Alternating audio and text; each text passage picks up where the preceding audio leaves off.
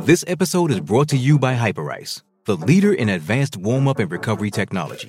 They have tons of innovative products, like Venom-heated wearables to help soothe sore back muscles, Normatec compression boots to speed up recovery and increase circulation, and Hypervolt massage guns to improve mobility.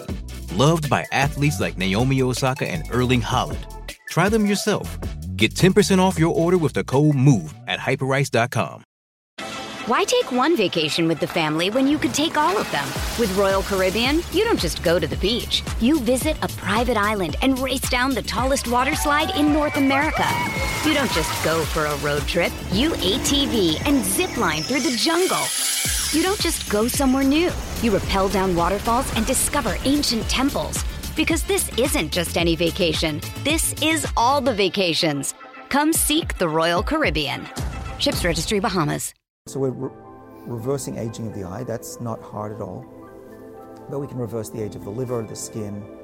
Other labs are doing the spleen, thymus, through this method. What are the things that we can do today to slow aging uh, so that we don't end up needing this, or so that we can live long enough that this goes through all the safety and all that, and it becomes an actual, actual just like uh, standard of care procedure? Well, before we get into what we can do today, just because it's a continuum of this resetting, what my lab and many others now are doing is, is racing to find easier ways to reset the age of the body.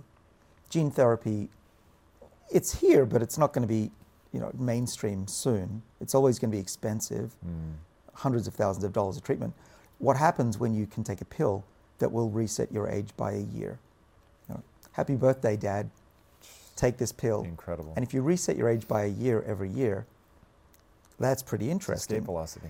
Uh, and yeah, and there are experiments now where people have reversed their D N A methylation age, which we can now measure, uh, by a couple of years. And that only takes a year. So now people are going back, at least their bloodstream is going back younger than that year took them forward. Wow. So we are on the verge of something super interesting in humanity. It opens up all sorts of questions about what's the world going to look like for maybe us, certainly for our kids. Mm. Um, but getting back to what we can do every day, the main concept that I think we all need to remember um, is that our bodies respond well to perceived adversity. Right? Those of us who, you know, like to struggle in life, I know you're that kind of guy. It's don't give up, just keep going. Our bodies respond well to that. As long as you're not doing long-lasting harm, an adversity mimetic, which can be don't eat so much, don't eat so often, exercise, be cold, be hot. There are some other tweaks to that. Um, high pressure oxygen therapy is another theme.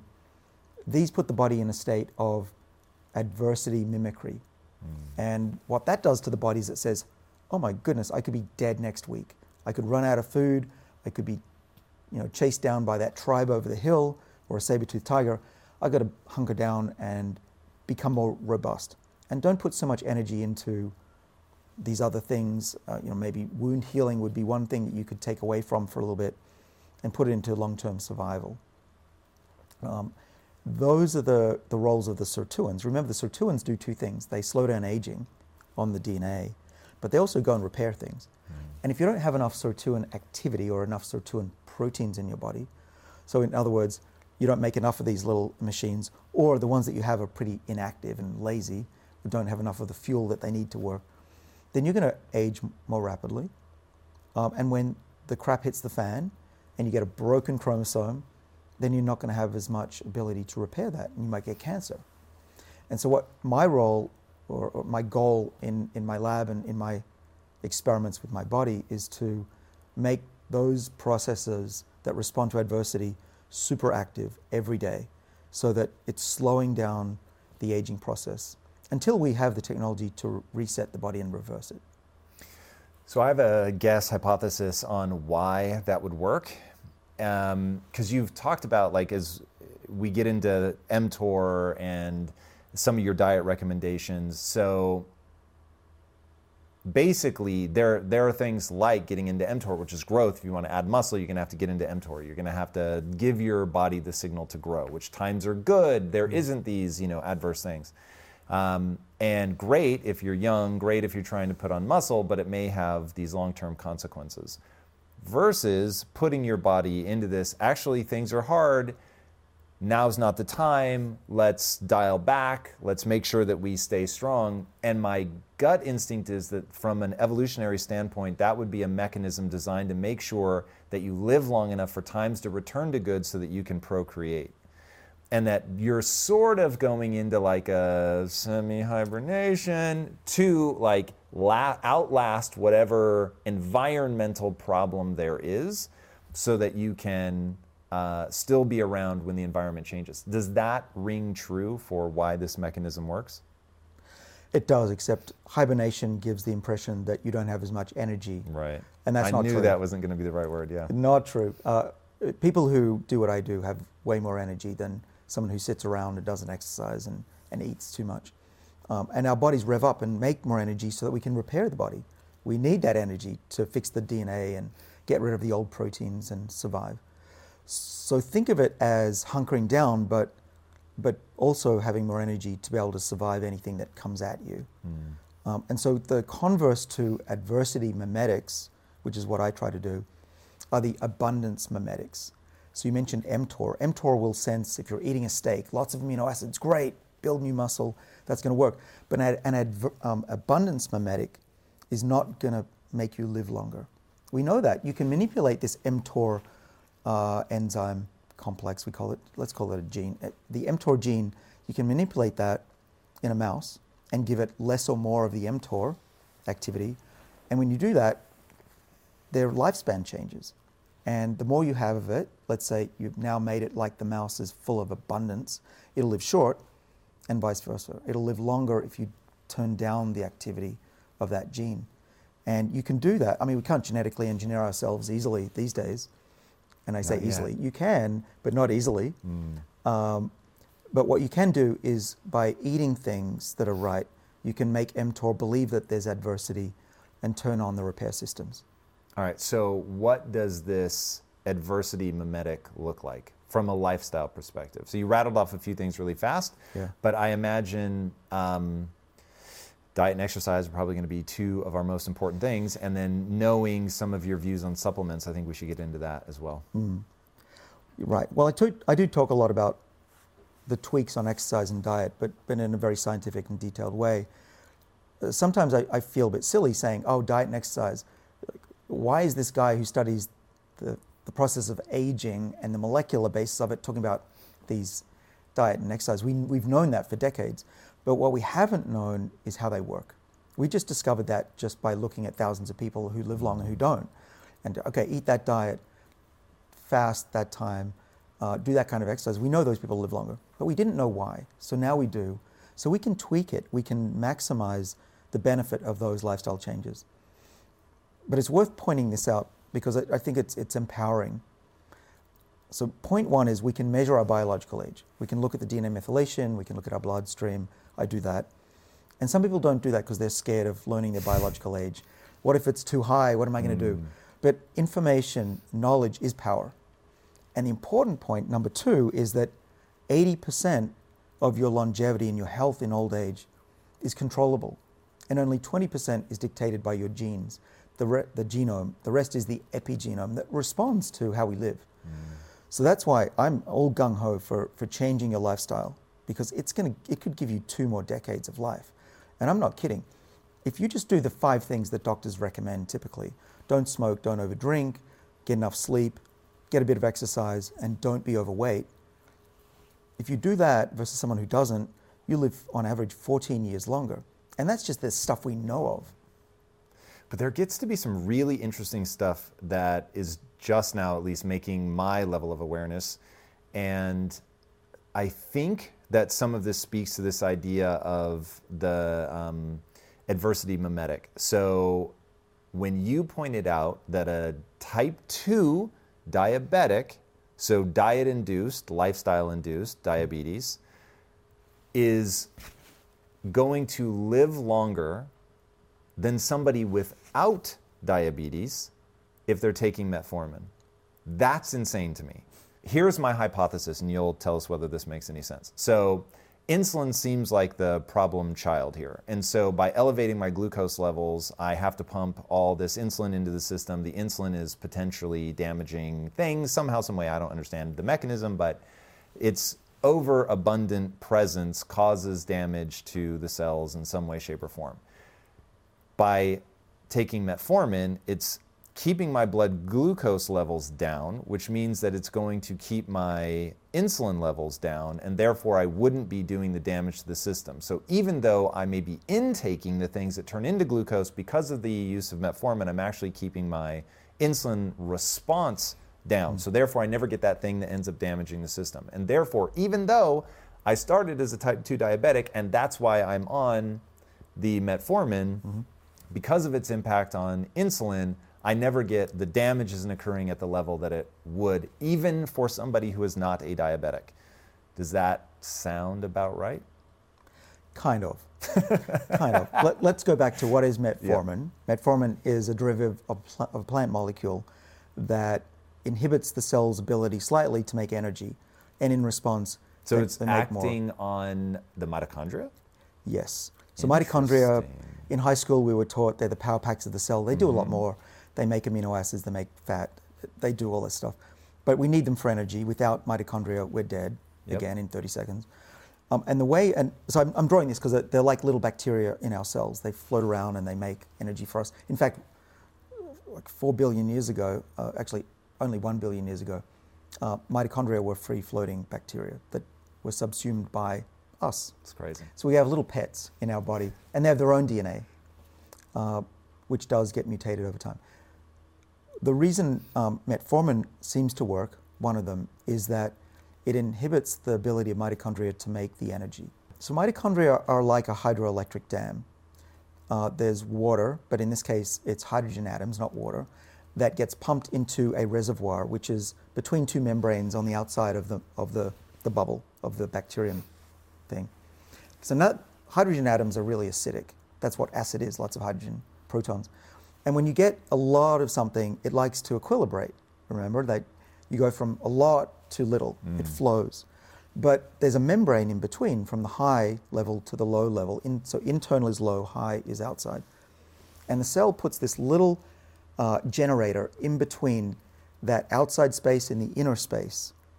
Uh, it's an outer membrane space and the inner membrane space. This is what we call it.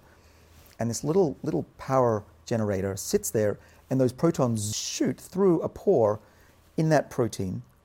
And at the bottom is a is a generator. It spins, literally, it, the protein is spinning at thousands of times per second. Whoa. And as it's spinning, it's doing a chemical reaction to make what's called A T P, uh, adenosine triphosphate, doesn't matter its name. That A T P is chemical energy that we use to, to live, to make mm. things, to grow. Uh, and so what metformin does is that it reduces the, the the ability of cells to uh, make that, uh, those proton gradients it's called. And so you don't build up as much power and you don't make as much A T P initially. What does that have to do with glucose? Why do you give that to a diabetic? Well, what happens is that there's a process called mitohormesis. Mm-hmm. Hormesis is adversity. What doesn't yep. kill you makes you stronger. And mito is the mitochondria are experiencing adversity or perceived adversity. So the mitochondria are freaking out. I can't make enough energy. I don't have enough A T P. Okay, and what gets activated is a protein called A M P K. A M P K is a regulator of energy in our bodies that senses when we don't make enough energy. And what metformin does is it comes in and it activates that A M P K mm-hmm. step. And now the cells are freaking out that they're not making enough energy, and in response, they'll make more. And so you have a little drop in energy temporarily when you take a pill, but then the cell rebounds and starts making a lot more energy. And you, you actually, mitochondria will multiply. You get more of these little bacteria in your cells. So taking metformin causes uh, replication of your mitochondria. Yeah. Okay. A M P K starts, but I still don't know how this ties into glucose. Well, when you when you activate A M P K, you don't just make more mitochondria, but cells start to put out a, a new protein that we haven't talked about, new to this chat, are called GLUT four, and that stands for glucose transporter number four, and it goes to the outside of the cell, right on the very, what we call plasma membrane, and it sits there, and now its job is to suck the glucose out from the liquid around it. So it's no longer waiting for insulin to come around to push the glucose into the cell. It's like, yo, I need glucose to help with this energy creation. It does, and it so it makes more of this protein, but it also becomes what we call insulin sensitive. So mm. the little bit of insulin that you have around, if you're a type two diabetic, um, works better. Okay, you get more insulin receptor, which is the protein that senses insulin. So all in all, what happens to that cell, just to summarize, because it's a bit complicated, is that by tricking the cell into thinking it doesn't have enough energy, it panics, adversity, hormesis, and it'll go now and put the protein on the surface to grab the glucose and be more sensitive to the hormone insulin that tells the cell to suck it in. Why is that good? Because then your glucose levels in your bloodstream will come down and you're no longer type two diabetic. There are two reasons, I believe, why being type two diabetic accelerates aging, why you don't want to have high levels of glucose, and why I try to keep my and levels. And you think right insulin is, is irrelevant in this chain? I do. It's a signaling molecule. Okay. Um, I mean, over time, your pancreas will suffer because it has to make more and more of it. But that's not what's aging your brain and your muscle and all these other things. What's going on is two things. One is that, that glucose will attach to proteins uh, all the time. It just sticks to it. And in fact, the diagnosis of type two diabetes is to look at an abundant protein in your body, in your blood, that you can access at your doctor's office and figure out what percentage of that protein is stuck to glucose. Mm. Um, and that's hemoglobin right, in your red blood cells. And if you've got five percent or less hemoglobin attached uh, to the glucose, you're healthy. And then you get six point five, you're pre-diabetic, and higher than that, you're heading towards type two diabetes. And that's just all about glucose attaching to proteins. And glucose attaching to proteins messes things up, um, and they can really not work well. But that's really not the root cause of aging, as I've told you. What's also going on is that the high levels of glucose are making your cells complacent. Tons of energy. Got lots of this stuff going around. The hormones, your brain thinks that it's good. You're swimming in treacle. Um, and so your adversity and repair systems, the sirtuins, they don't work as hard. And so your clock is ticking faster. That's why type two diabetics have other they diseases. They don't work as hard, or they're lumbering under the weight of glucose that's stuck to them?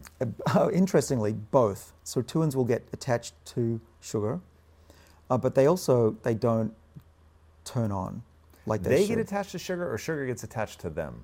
Sugar gets attached to them. Okay. Yeah. Um, but what's also a real problem is that that adversity system is complacent. And so by keeping your glucose levels down, even at a young age, well, I'm not young, but even at a young age, um, your your body will be in this adversity state versus abundance. And that can explain why type two diabetics are older when you measure it, and also are susceptible to heart disease, um, um, dementia, and even certain types of cancer, and why metformin, the drug that keeps your glucose levels down and activates this mitohormesis defense, doesn't just protect you against type two diabetes. It, by looking at tens of thousands of patients who have, that have taken metformin, they also have lower levels of heart disease, dementia, frailty, and cancer. It's bananas. It is bananas. Do you take metformin? I do. So I'm going to walk through what I think is your ideal protocol minus the supplementation. I don't want to speak to that. I'll let you add any of that other than metformin if you think there's something else people should do. But, um, okay, so a primarily vegetable diet, and a big part of the reason that I think that you recommend a primarily vegetable diet is because of this um, adversity mimetic versus abundance mimetic, and that because red meat is so rich in amino acids, it gives a signal to the body that we have an abundance, we can grow, and so we, we're rapid growth, but we're also aging ourselves.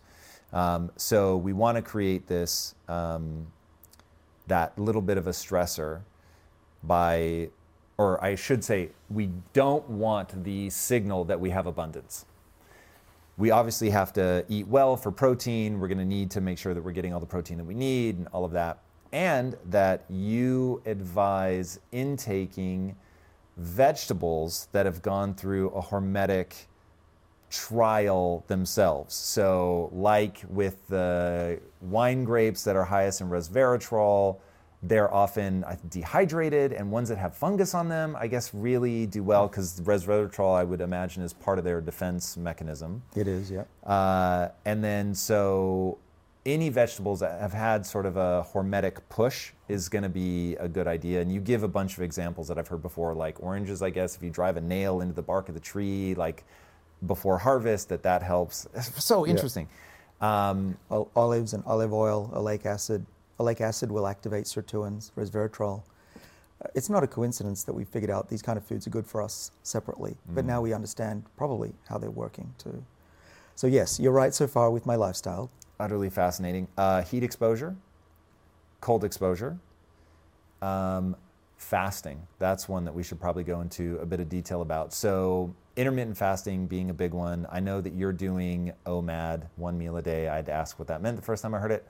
Um, And you're doing that, you're still intaking a fair amount of calories. I mean, you're in good shape, um, but you're not withering away. So I imagine that you're roughly um, taking in enough calories to hit maintenance levels, right? But only in a single meal a day. Do you eat like, because I, I think you eat in a two-hour window? I'm not strict about it. I have dinner. Um, and occasionally I, I break down. I have a little bit of a, a snack in the afternoon. Um, and occasionally... As needed, I, kind I, of Occasionally thing. I have lunch with friends. Occasionally I have breakfast, but my my best days, I would say probably at least five, six days a week, are not eating maybe more than a, a nut, a few nuts or a nibble of chocolate uh, until dinner. And then dinner is great. It, dinner is a big meal for me. I How many calories I'm, in your dinner? I don't, I don't know, but I go to a restaurant and I'm eating multiple dishes. I just don't eat dessert. I steal mm. little bits, but that's it. I avoid sugar like it's the plague for, for the reason we just uh, mentioned. Mm. Okay, so uh, you advise people to do prolonged fasting if they can. You don't personally, just because it sucks and it isn't fun, and you live your life at a very high level, and so it gets difficult, and I will second that. Uh, a twenty-four hour fast for me is pretty easy. Anything beyond that, my performance begins to decline. Certainly my levels of enjoyment begin to decline rapidly. I've done a five-day fast, and after day three, it's like being sick, for me at least, as I've done it. And I'm sure I could optimize and do it better, but I have found that trying to perform at the level that I perform at just has yeah. not been possible. Even at three days, halfway through day two, I'm like, I am not as good as I would normally be. I don't have the patience for certain meetings that I might otherwise have. Uh, so I have a very similar response to fasting. Mm-hmm. But I, I'm my average, when you take it over a week, because I'm slightly shorter on the weekends, my average is about seventeen and a half hours a day, three hundred sixty-five days a year. Um, some days it's fourteen and other days it's twenty-two. So mm. it just depends on uh, the day. But it, it ends up, because I tracked it really religiously for a long time, it ends up on average, all things taken into consideration, seventeen and a half hours a day. Um, it, is there a sweet spot? I'm similar. I think that's the sweet spot for, for you and me. There are sweet spots that are different for everybody. Some people like breakfast and don't care for dinner. Mm. But you want to be able to... I'm actually more like that. My yeah. last meal is at one fifteen p.m. Oh, wow, okay. But what, what you've got now is after after lunch, you go all through the night. Yeah. You've got that extended period. You want to use the night as a period of fasting because you're not thinking about food when you're sleeping anyway. But but also, I'm wondering if, if you see this too or feel this. For a few weeks when I, I started doing this in, more intensely and actually skipping lunch, it was tough. It's mm. tough for everybody, I think, because we... We've got ghrelin coming out and we, we, we have to eat something we're used to eating. But after three, four weeks, I didn't I didn't feel like eating. In fact, if I ate something, I'd get a little bit woozy or brain fog. And what I saw when I was measuring it, so I've, I've done uh, the Levels health mm-hmm. thing on my arm. Um, so there's a glucose monitor, continuous glucose monitor on the phone, that when you start, your body doesn't know what to do. Hungry, you're losing glucose, you feel tired, you're hungry. But what happens over time, after three weeks, is you steady out, and your liver wakes up and learns that it needs to do a job, its job, mm. which is in part making sugar for your body, glucose. But our livers are much smarter than our eyes and our mouths, much, and and continuous. Your liver, my liver, if you measure it during the day, I showed you a graph earlier when, when we were talking, the the line through the day is really steady in yeah. this zone. And that's why I can power through the day. I don't feel over-energetic, I don't feel lethargic, I don't even feel hungry. But it, it, there's a really important point, which is it's individual. The other important point is that you just you need to get through the hard part in the beginning.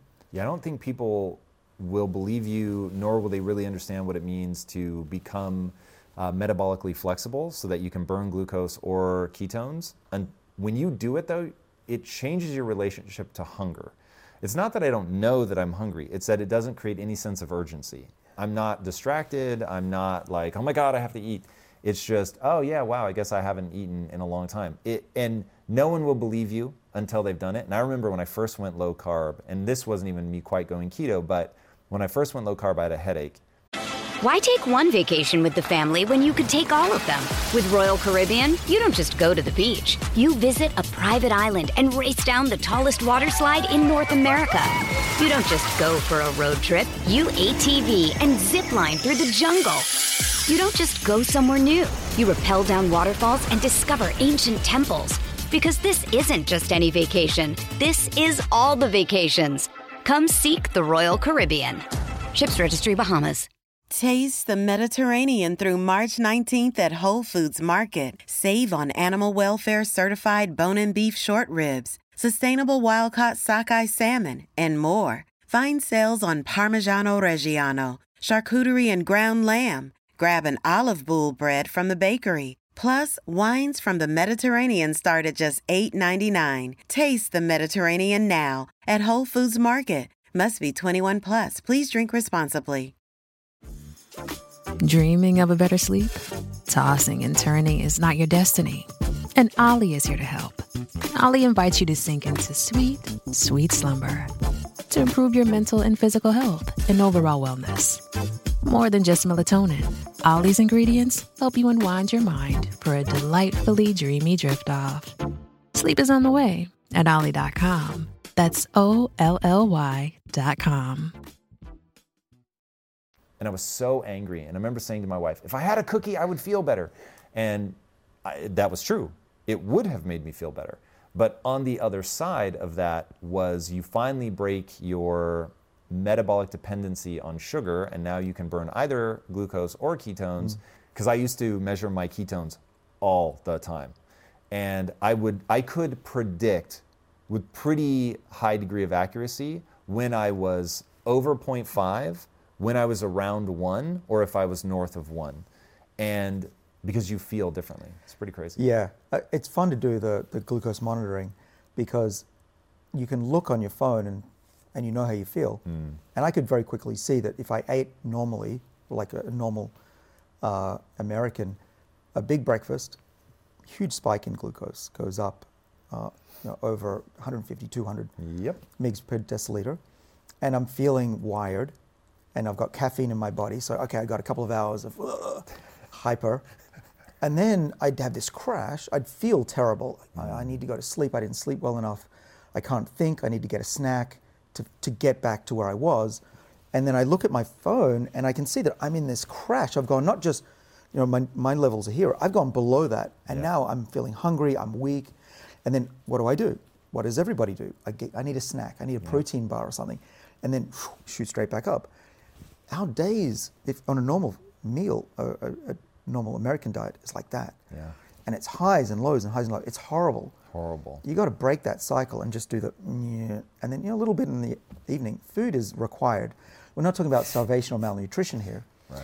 But Tom, the, the one thing that I think is really important to tell everybody who isn't doing this um, is that I'm really lazy when it comes to life. I really am. It's surprising I, I've gotten where I am. Um, I know the feeling. And very well. But what I, I, I am pretty stubborn, and I like to do things to a point where at least I've satisfied myself that I can mm. do something. But I like meat. I love meat. I, vegetables for me were a garnish for most of my life. I love the taste of meat. I would love if meat was life prolonging. Mm. I'd be the happiest guy.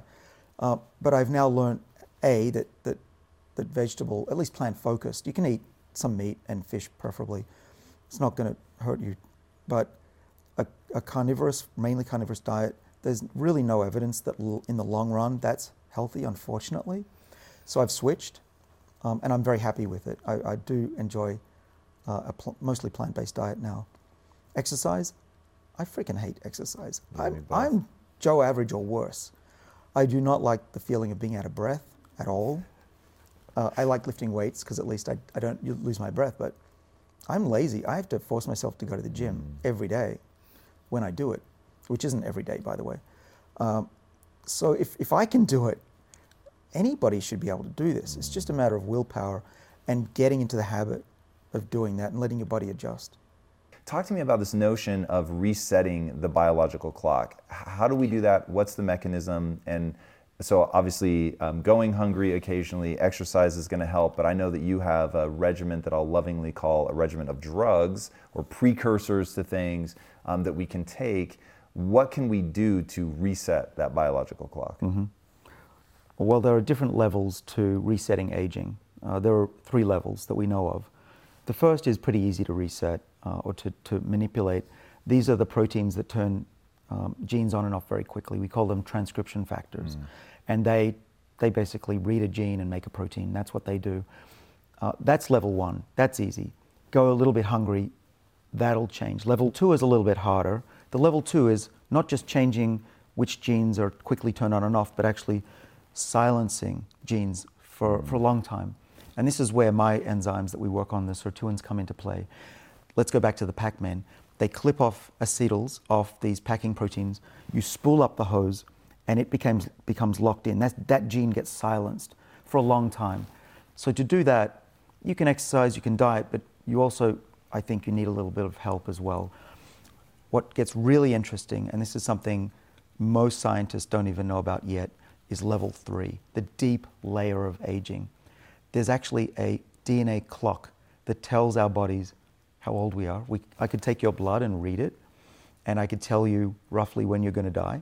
What? Yeah, we can do that. What Just, are you looking for? We're looking for chemical groups that get added and subtracted to our D N A, mo- the, the long string uh-huh. in the cell. You get chemical modifications in predictable ways as you get older, starting from conception. So even in the womb, even as a kid, even as a teenager, you're aging based on this clock that goes up linearly. And where you fit on that line, it's very accurate. That tells you your biological age. But how do you know when the person's going to die? Is that just based you on just actuarial tables? Is it actuarial tables? Oh, the human average ah. human lifespan is eighty-six, and is that what you mean? Or is there? Could you see something specific in my line that would say, "Ooh, you're headed for sixty-eight. Sorry." Uh, no, it's not, not specific, but what it's based on is machine learning based on thousands of people's um, code of methylation yep. on the genome and comparing that to their health and their date of death. Oh, fuck, that's so interesting. So if you were to take my blood right now, what would you look for exactly? We would read the methylation. The chem- these are chemicals, hydrogen yep. and oxygen, bound to the D N A, chemically, physically bound. Um, and those accumulate as you get older in very predictable ways. In fact, they're so predictable that we can use the same clock to measure the do- a dog's age and a human's age. Whoa. All based on methylation. Right. Okay, what causes methylation? Well, there are two classes of enzymes, the ones that add the methyl chemicals and mm-hmm. those that subtract it. Okay.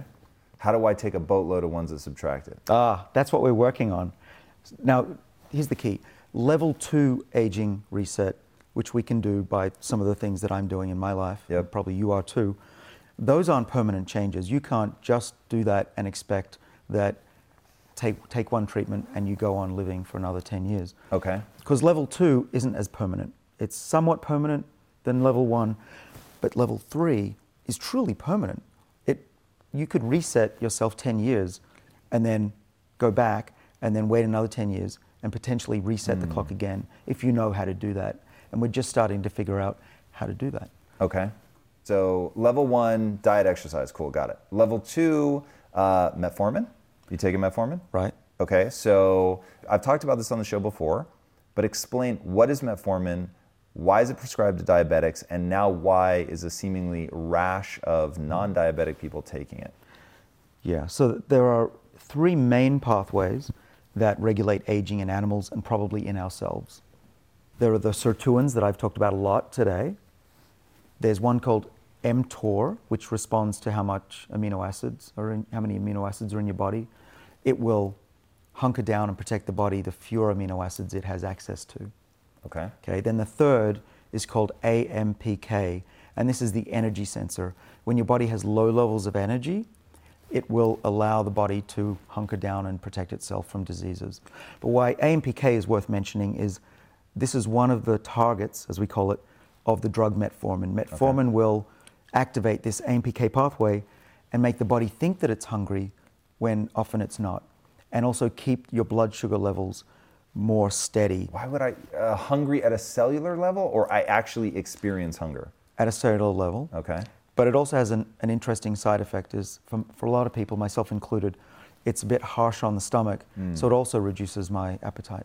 But what, what's great about metformin is that it's been in millions of people for a few decades.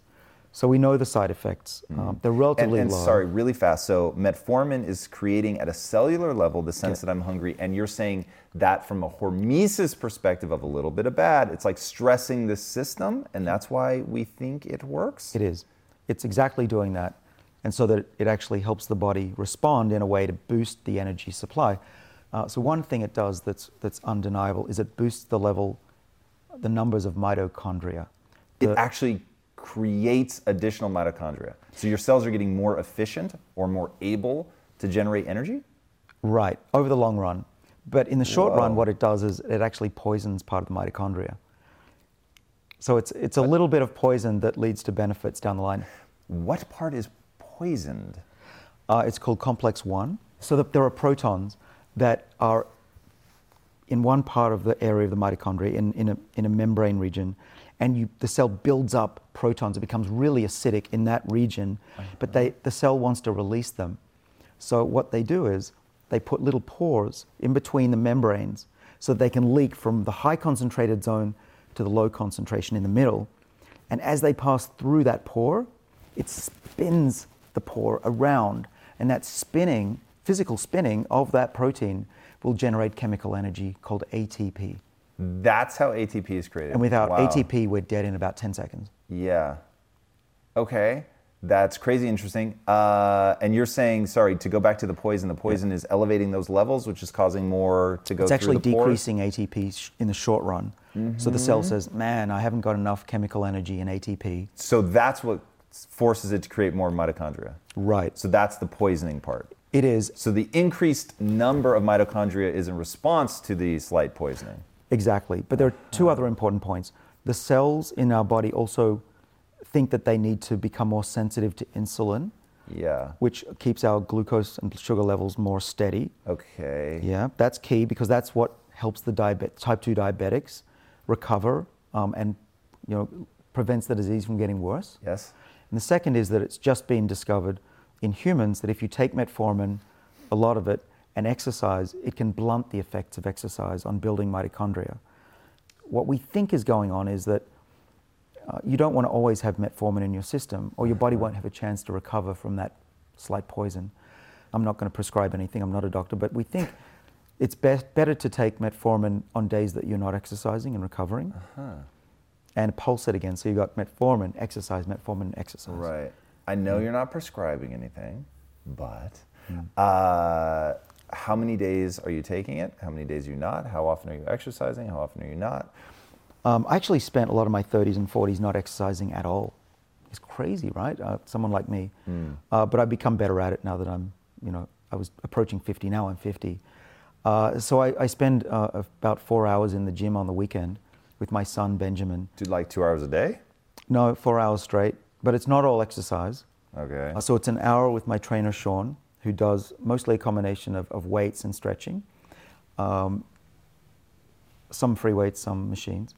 Then it's another hour on my own with my son. We do some treadmill, some more stretching, and essentially just muck around uh, doing stuff that's fun for him.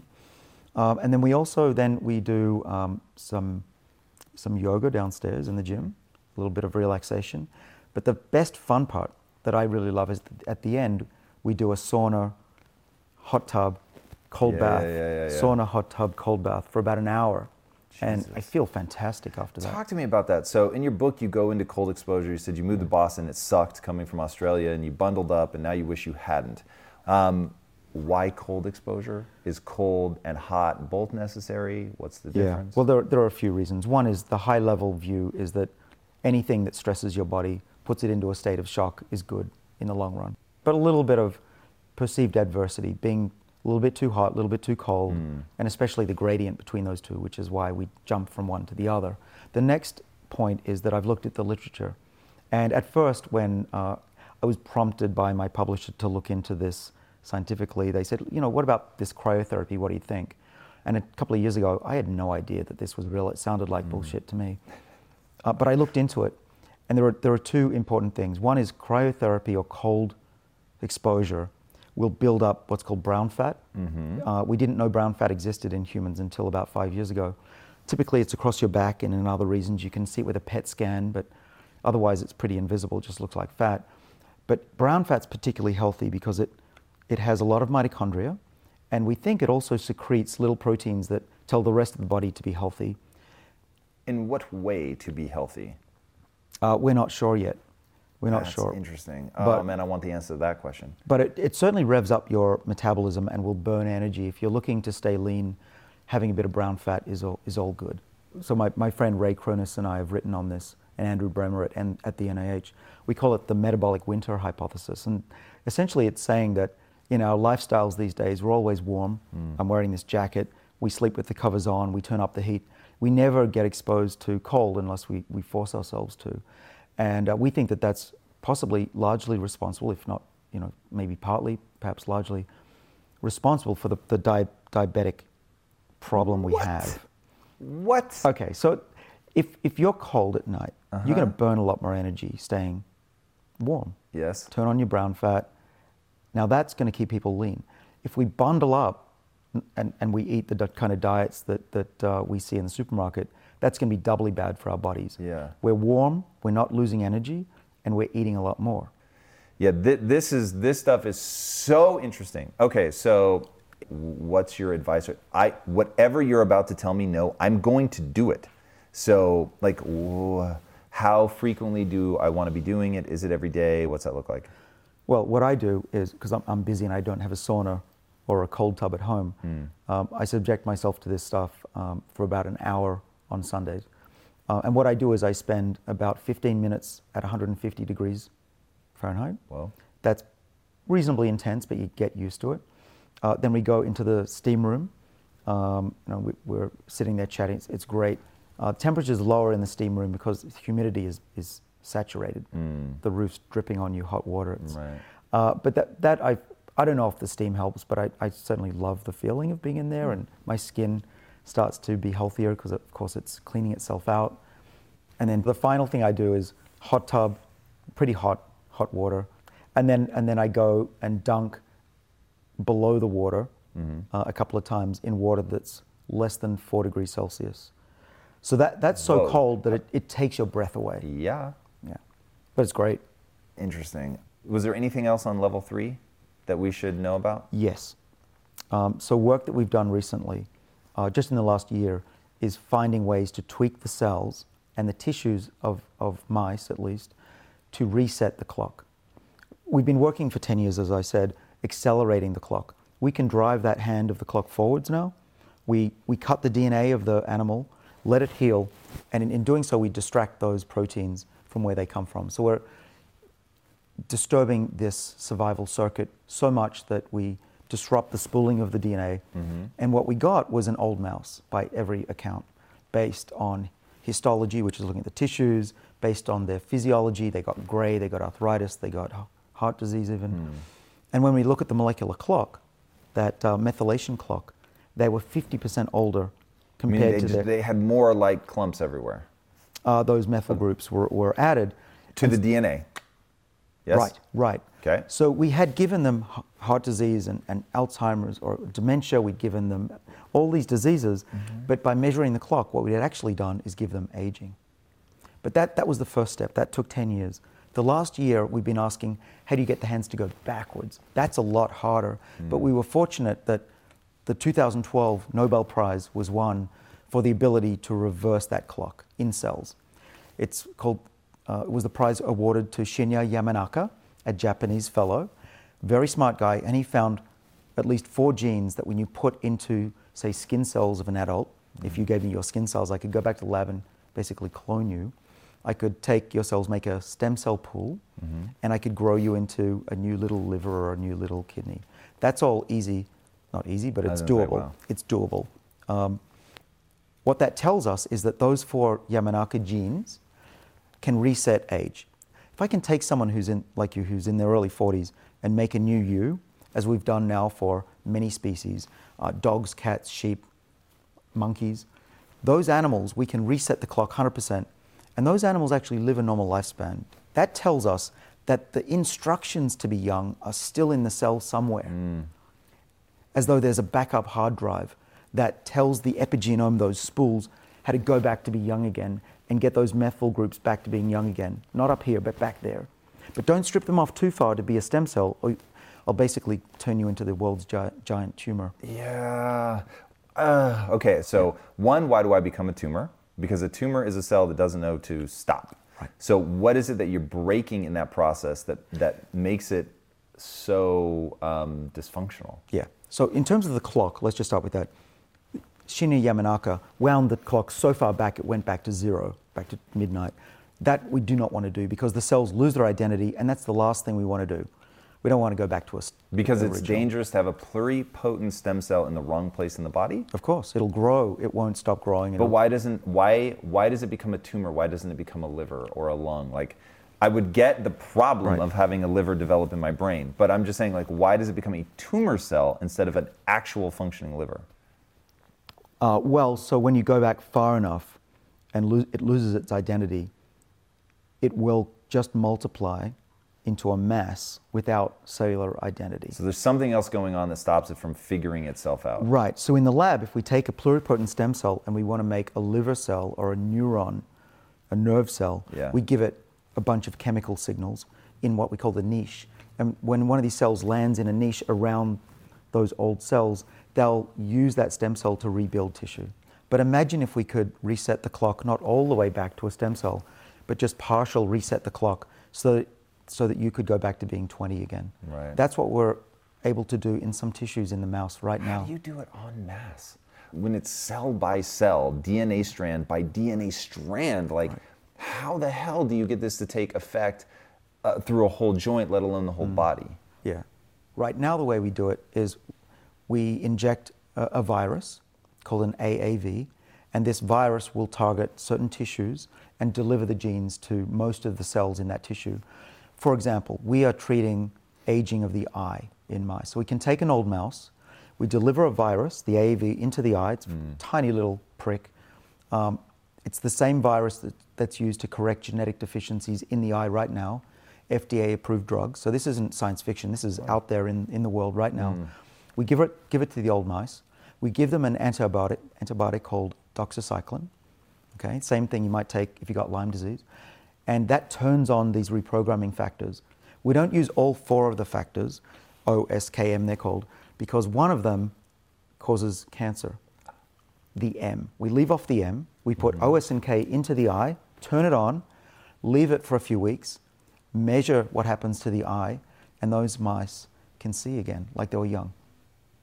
So we've tested three different types of damaged, damage to the eye. Mm-hmm. The first one we did was a Hail Mary.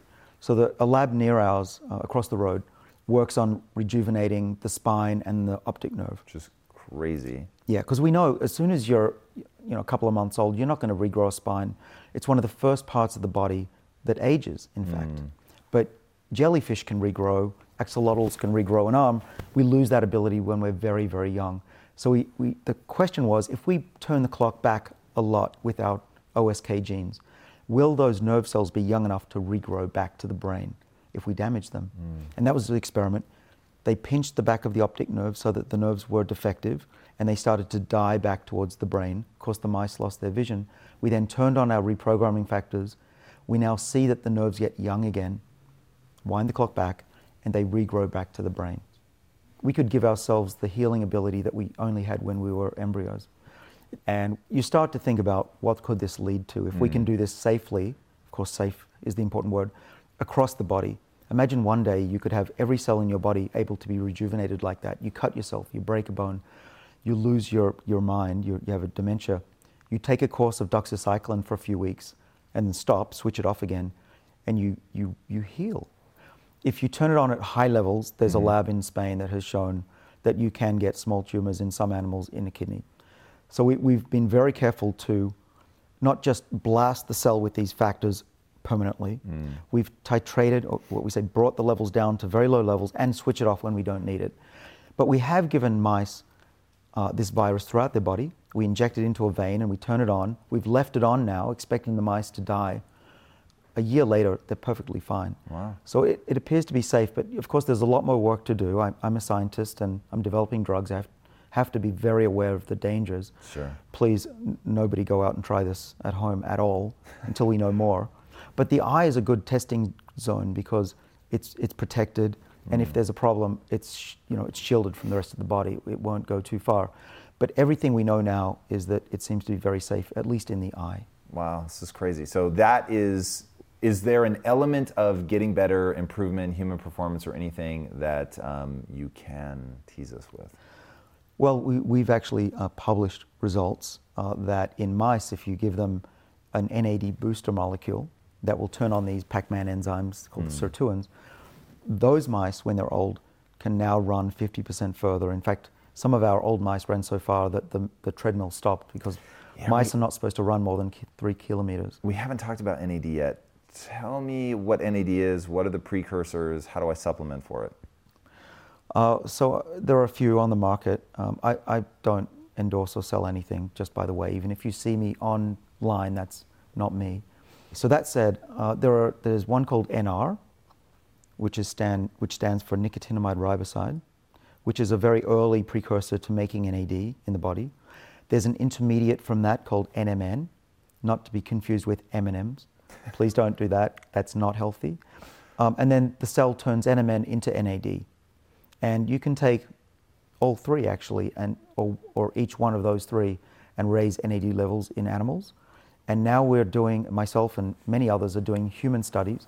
And we've seen that N R, and in my case, N M N, does raise the N A D levels of older people and, and young people alike mm. up to levels that we think you could rarely achieve even with uh, being a marathon runner. That's crazy. So just to bring this home for people, talk to me about your dad and his uh, N of one experimentation with N M N. Yeah. So my father has been on the same regimen as me, resveratrol for over a decade, the red wine molecule. Um, he's been on metformin longer than me because he had di- he was a borderline diabetic, type two diabetic, uh, and he's also on N M N now. And uh, he seems to be doing great. He's now eighty. Uh, when he was in his seventies, he was he was slowing down his. He was starting to say the same things twice, you know, typical seventy-year-old. Mm. Um, he's doing great now. He's eighty. He's got a new lease on life. He started a new career wow. down in Sydney. He's hiking the world right now. He's traveling around America, driving his elderly friend uh, around. Wow. His friend, unfortunately, ended up going to the hospital the last few days. So my, my father is taking care of his friends who he's seeing on the decline. Mm. And he's, if anything, improving every year. I'd love to hear more about resveratrol, which is something that I've completely written off until I started researching you. Um, it seemed for a red hot minute like it was real, and then it seemed to completely die. And I know that you got sort of caught in the middle of some of this stuff. Mm-hmm. Um, so where has all the, so forget like what pop culture thinks of it, like right. what's the reality of it? Yeah, so resveratrol was a proof of concept molecule back in two thousand three. The first of its kind that could mimic caloric restriction, mm. make mice healthy on a high-fat Western diet. And it was it was a great proof of, of something that we were trying to figure out. And it led to drugs that went into humans that looked really promising. Um, I got embroiled in a scientific and a, a corporate war. So in the case of Pfizer, they put out a scientific paper that said, essentially everything that David has said is wrong. Okay, and then that was a great headline. Harvard scientist started companies is wrong, okay, and you know, and then I spent about a week in bed saying, "Fuck the world," you know, why am I doing this? Why am I working so hard for society if they don't care? But I worked my way out of bed. I thought, let's dig deep and see if they're right mm. or if we're right. And so for another three years, we we really worked hard in my lab at Harvard to test whether we were right. So the question was, with this Pac-Man that spools the D N A, does resveratrol work on it? Or is it working on something else? And that, to scientists, is really important. Because sure. if it's not working on this, all the drugs that we're trying to work on this are probably working um, the wrong way that we thought. To cut a long story short, what we found and published in the journal Science, which is one of the top you can do, um, and I say that because it's validated science, is that we showed that resveratrol does bind to the Pac-Man, and it is responsible for this. And we now have new information that we haven't published, but I'll, I'll tell your audience about it. We've made a mouse that is resistant to activation of the Pac-Man. Hmm. We can tweak the enzyme just in one amino acid in that protein out of about a thousand that blocks this movement activation. It's normally chewing like this. What if we add resveratrol to a normal mouse, it'll do that. To our mutant mouse, it's this. And which is better? What the rapid munching? Rapid or? munching's better. Okay. Because the rapid was, res- we think, was responsible for the health benefits and the longevity So effects. What you're showing is by slowing it down, you cause real problems, and thusly, if you have resveratrol in there and get it munching really fast, that you've done something positive. Right, and our mutant mouse should be resistant to the benefits of resveratrol if we're right. But if Pfizer is right, then resveratrol should still provide benefits even though this enzyme is Because it's blocked. working on some other Some thing. other way. Got it. So the mouse that could not be sped up, the mutant mouse, does not live longer when given resveratrol on its high-fat diet. Interesting. So that will be the, the punctuation mark, the F U, we were right. um, but but interestingly, the world has moved on, mm. right? Well, I'm I'm left to clean up the pieces. Right. Yeah, so, and when you say the world has moved on, you're talking about people like me who just assume that it was garbage and that it's not real. And right. Okay, so um, you've said that the only supplement you take is vitamin D. Um, so how are you getting resveratrol in the system? Is it a drug? Do you have to have it prescribed? Uh, well, I'm taking resveratrol. I have... Um, and would we call that powder. a supplement? Sure. And it's commercially available? Uh, it is, if it's a legitimate seller mm. and it's ninety-eight plus percent pure. It, it seems to be similar to what I take. How do you feel great on vacation? Like really good? Easy. You go to Aruba. You'll spend your time relaxing on cool white sand beaches and floating in healing blue water. You'll immerse yourself in natural wonder and find your center on an island where things move at your speed. You won't just feel great, you'll feel relaxed, renewed, and ready for life. That's the Aruba effect. Plan your trip at aruba dot com. And ballpark, how much do you take? Um, I take a teaspoon into my yogurt. That's probably close to a gram. Every day? Every day, yeah. Okay. Uh, resveratrol, roughly a gram. Are you taking N M M or is N M N or is that just your dad? Uh, both of us. Okay. And then um, metformin? Right. Those three, anything else? Those are the main things that okay. I think are helpful. And I've been monitoring my blood biochemistry, so I... And you said you took an M R I of your heart. Right. Which I love. Well, um, what are things that we should be testing? Assume for a second I'm, I'm willing to go all the way, do any crazy test to know if what I'm doing is working. Um, what would you recommend? Well, I avoid uh, x-rays and C T scans unless I have to. Sure. Right. If, you, if your doctor says go for it, please don't refuse that. But otherwise, don't do it for fun. Don't do it because you're curious. Uh, because those C T scans will break your D N A. And when we, we break the mouse's D N A, it's a, its age goes up by fifty percent. So, Whoa. Right. So avoid D N A breaks as much as possible. Uh, what I do is I take a blood test from a company called Inside Tracker, which in full disclosure, I, I invested in years ago. And they look at about thirty parameters in your blood and give you feedback. It's doctor supervised, so it's it's legit and it's based on a lot of science. Mm. And that at least gives you some feedback about your body, about what's actually happening if you change your lifestyle or you take a supplement or even a new drug for that matter. Mm. So you've got to have you got to be monitoring because you don't you don't want to fly blind. You don't know if for you you're doing harm or doing good. Um, so do do a blood test, at least go to your doctor and have a blood test for, for good goodness sake.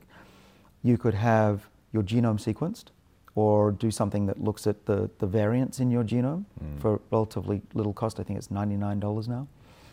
Uh, I gave a test of that kind to my whole family as Christmas present.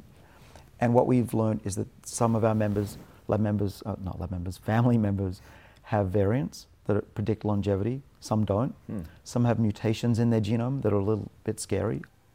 Um, down the line, you could get your D N A methylation age determined, the true what's called the Horvath clock. Uh, some people measure their telomere lengths. Um, do you have to do a biopsy to do that, or can no, you do it from blood? Blood, blood test okay. is fine. For a long time, I was really focused on living forever, and that was the dominant thing I thought about as I mapped out my life. And then about a year or two ago, it started to feel more important to recognize my mortality. And part of it was I, I had really lost faith that it was going to happen in my lifetime. And I definitely want it to happen. In researching you for this episode, I am regaining belief that it, we really may hit health escape velocity in my life. And so in the first half of the show, I want to talk about um, why we age exactly, and you've gotten extraordinarily good at mapping that out with real conviction. And then in the second half, we'll talk about what we can do on an individual level to really slow that down. Uh, or, or possibly even reverse it. So I want people to stick with me, because I'm actually going to start with a story and a quote. And um, I want to make sure that people know the map of where we're going. So first, the story. On Christmas Eve, um, I was throwing a little party for my family, and it was a poker party. We had a dealer come, he was forty years old, and the energy's high, imagine balloons everywhere. It was actually a birthday party. It happens to be somebody's born uh, in my family on New, uh, Christmas Eve. And I go into the kitchen to get a drink, and my wife runs in and says, "We think the dealer's having a heart attack." She was like, "You need to get in there right now." And so I rush in to the room where this is all set up, and he's just sitting there holding his head like this. And I said, "I don't think he's having a heart attack. I think he's having a stroke." And you know, long story short, he ends up not surviving. Oh, no. And so he was in a um, coma for, I guess, five days, and, and they end up taking him off life support, life support, and he passes away. And I was like, this guy's forty. And so the question really becomes, how do we get good at understanding where we're at biologically? What is our real age, not our, as you say, not the number of times that the Earth has gone around the sun, but how old are we really from uh, uh, the things that we can measure, and are they giving us real information? So that's the story, now the quote. This is you in your own podcast. This is a quote pulled from your first episode.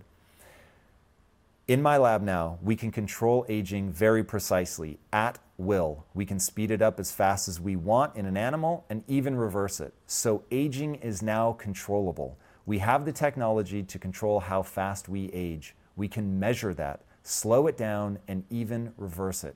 It's going to fundamentally change the course of human history." I have the fucking chills, man. So that's a big statement. It's a bold statement. And what I want to do now is walk through, what do we know? How do we measure it? And then we'll later get to what we do about it. But I'm a big believer, if you understand the mechanisms, you can make change. What are the mechanisms? Why, for real, why do we age? Yeah.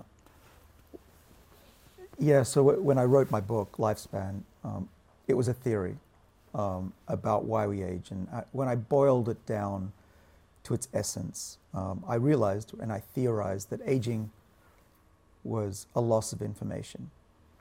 So in our body, we have two types of information when we're born or even when we're conceived. There's the one that we all know about. We can get our D N A read. That's the genome. But there's this other layer called the epigenome. And why is that important? Because if you just have D N A, and there's six feet of it in every cell, uh, it's just a chemical. It's not going to give you life. What gives you life is the, the system that reads the D N A the right way. But we've got this chemical that's like a, a hard disk drive or, or flash memory that has these letters. A T C G. That's it. Period. They're just four le- four chemicals that get strung in different order. Mm-hmm. And the cell can write those down, can build those chains, and that's how we copy the D N A. I don't I, I run the risk of taking us off track here, but I'm very curious. Mm-hmm. How where does it get the letters? The the enzyme or the protein. Enzyme protein syno- uh, synonyms? Yeah. Okay. So where does the protein go? Gra- is there a bucket of letters like I had as a kid that it like reaches into and grabs one of the letters out? There are. Yeah, they're floating around. And then this literally A T C Gs float around. Just... They are. That's so weird. We're filled with the building blocks of D N A and proteins. One are the D N A bases, A T C G, they float around. And because they're, they're not just floating around, they're buzzing around. And so an enzyme sees probably ten thousand molecules in a second. It's really quick. And it picks the ones it wants. So, okay, I want an A. And right. it's it's basing, it's looking at the D N A, and it says, you need a C right now. And it reaches out, grabs a C. You need a G now. It grabs a G. That's literally what's happening? Yes. That is insane. I cannot believe I've never asked that question. That, you're freaking me out. All right, keep going. And how does it know whether it's a G or a C to put down? Because mm-hmm. it's copying the D N A. you've got one strand that has the A C T G, and that, that protein will look for what matches the G. And a G always matches a C, and an A always matches a T. So there are pairs of D N A that make the rungs in that ladder of that spiral, that double helix. Mm-hmm. But you generally, you actually need a template. That's why we have double strands. One of them is a template, the other one you then match to that in the other direction. So wow. It's not like my fly here, which is a zipper that goes up. It's a zipper that does that as it's being built. Interesting. Uh, but we, we get that from our parents, right? Without any D N A, there's nothing to copy. Uh, getting back to the memory, there's something I, I think you'd like to hear, because uh, you're very much into uh, digital and N F T world. It, it turns out that the best way to store memory now is biologically. In a little test tube, we can store all of human information. And we're, we're built, what we, but humanity is building the machines to write down those letters and store all the world's information in order, and then the readers to get that information back out. So why is that important? Because computers don't last for a thousand years, mm. and you can't fit all the world's hum- data in a test tube, but technology is pretty much there to be able to do that. Whoa. Okay, so that's insane. Going back to the reader, the reader is that little um, protein enzyme that's grabbing the the matching pairs huh. and building it up. And so all day long, it's just like, here's a half and I need to match that half? Is that the idea? Yeah, well, th- there are two things you can do with D N A. You can copy the D N A mm-hmm. so that the cell has extra chromosomes that then divide and you have new cells. That's copying the genetic material. But then you can also use the gene, um, so it's a string of a few thousand of those letters, to make more protein. And so instead of make, copying it and making D N A, this is where R N A comes in. So we've heard about R N A-based vaccines. mRNA is one type. The cell makes the mRNA. It's called messenger R N A because it's a messenger. And now that message, which might be a thousand of these letters, floats away from the chromosome. And another machine grabs that and now has its own template to grab not D N A bases, not the A T C G, but amino acids, twenty of them. So it's programmed to look for these um, sentences, basically. So rather than an individual letter, I'm here for a whole sentence or a, maybe even a chapter. It tells me to do something. And is right. that something to create a new protein? Is that what all of these do? Mostly. Okay. Mostly. You can you can make R N As and you can make uh, protein, but and D N A. But mostly, uh, we're, we're you know pretty much made of protein. And those proteins are either structural, from muscle, or they carry out chemical reactions, making new D N A, making proteins, making lipids, making energy. Without making energy, both of us would be dead in less than thirty seconds. We need to always be making it. Mm. Uh, it's quite, uh, we're always thirty seconds away from death, as you mentioned. Life is tenuous when you get down to that level. Um, and so what, what happens with aging is that the ability of the cell to know which genes to read goes awry. Those proteins that would normally turn on a gene that makes a brain cell know to be a brain cell get lost. Those proteins, instead of reading the brain cell gene, will go off and get distracted and start reading a liver gene or a skin cell gene. Okay, so now here's where I think we have to get away from metaphor, distracted, and now get into, and I know your theory quite well because I've gone through it so many times, but there's a part of it that I don't understand well, and that's the sirtuins. So since we haven't said that word yet today, um, talk to me or explain what is the, when the the reading of the information begins to go wrong, what happens that causes that to go wrong? Because it's not like the the protein gets bored and starts watching baseball, right? So it's not distracted in that way. True. But there actually is something going on that we can actually see and understand. Mm. What is that thing? Well, so the sirtuins, we have seven of these genes that make seven different proteins in our cells, each one. Uh, they're very ancient. So the sirtuin actually controls which genes are on and off. Okay, Sirt- so the spooling of the D N A? Yeah, so so that six feet of D N A is not just flailing around in liquid. That would not be life. What the cell does from conception and be- before that. Tell people why that wouldn't be life. You threw that off, but that's actually really fascinating. So if the D N A is just a fully naked strand that could be read in its entirety, you don't have life. That no. isn't self-evidently clear. Why wouldn't that be life? Well, you need to organize it very well because we're multicellular. A bacterium doesn't need to worry about it because it's just one cell. It knows what it needs to do, and its offspring are very similar. Our bodies are made of a trillion cells, uh, and each one literally is different. Right? Even if you measure an adjacent cell, it's behaving slightly differently.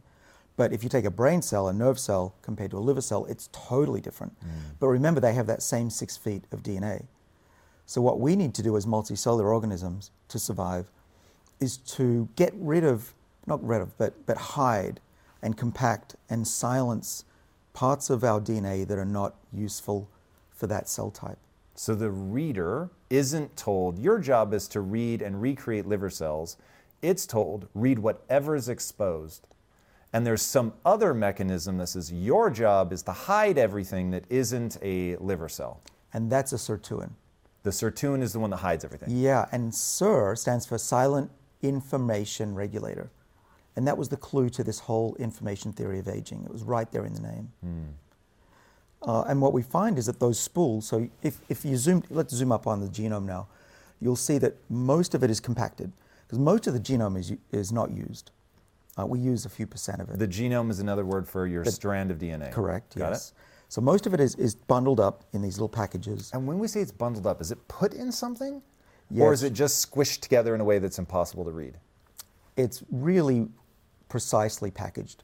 There are four proteins called histones, mm-hmm. okay, and they make a, a circular little ball, and they love D N A. So th- what happens is the D N A wraps around those histones. So you mm-hmm. get two wraps around one histone. And it's wrapped around by a sirtuin. In part, in part. But there are there are enzymes that do this as well. More machines that grab D N A and wrap it around twice, grab another histone, stick it, in it next to it, and wrap it around more.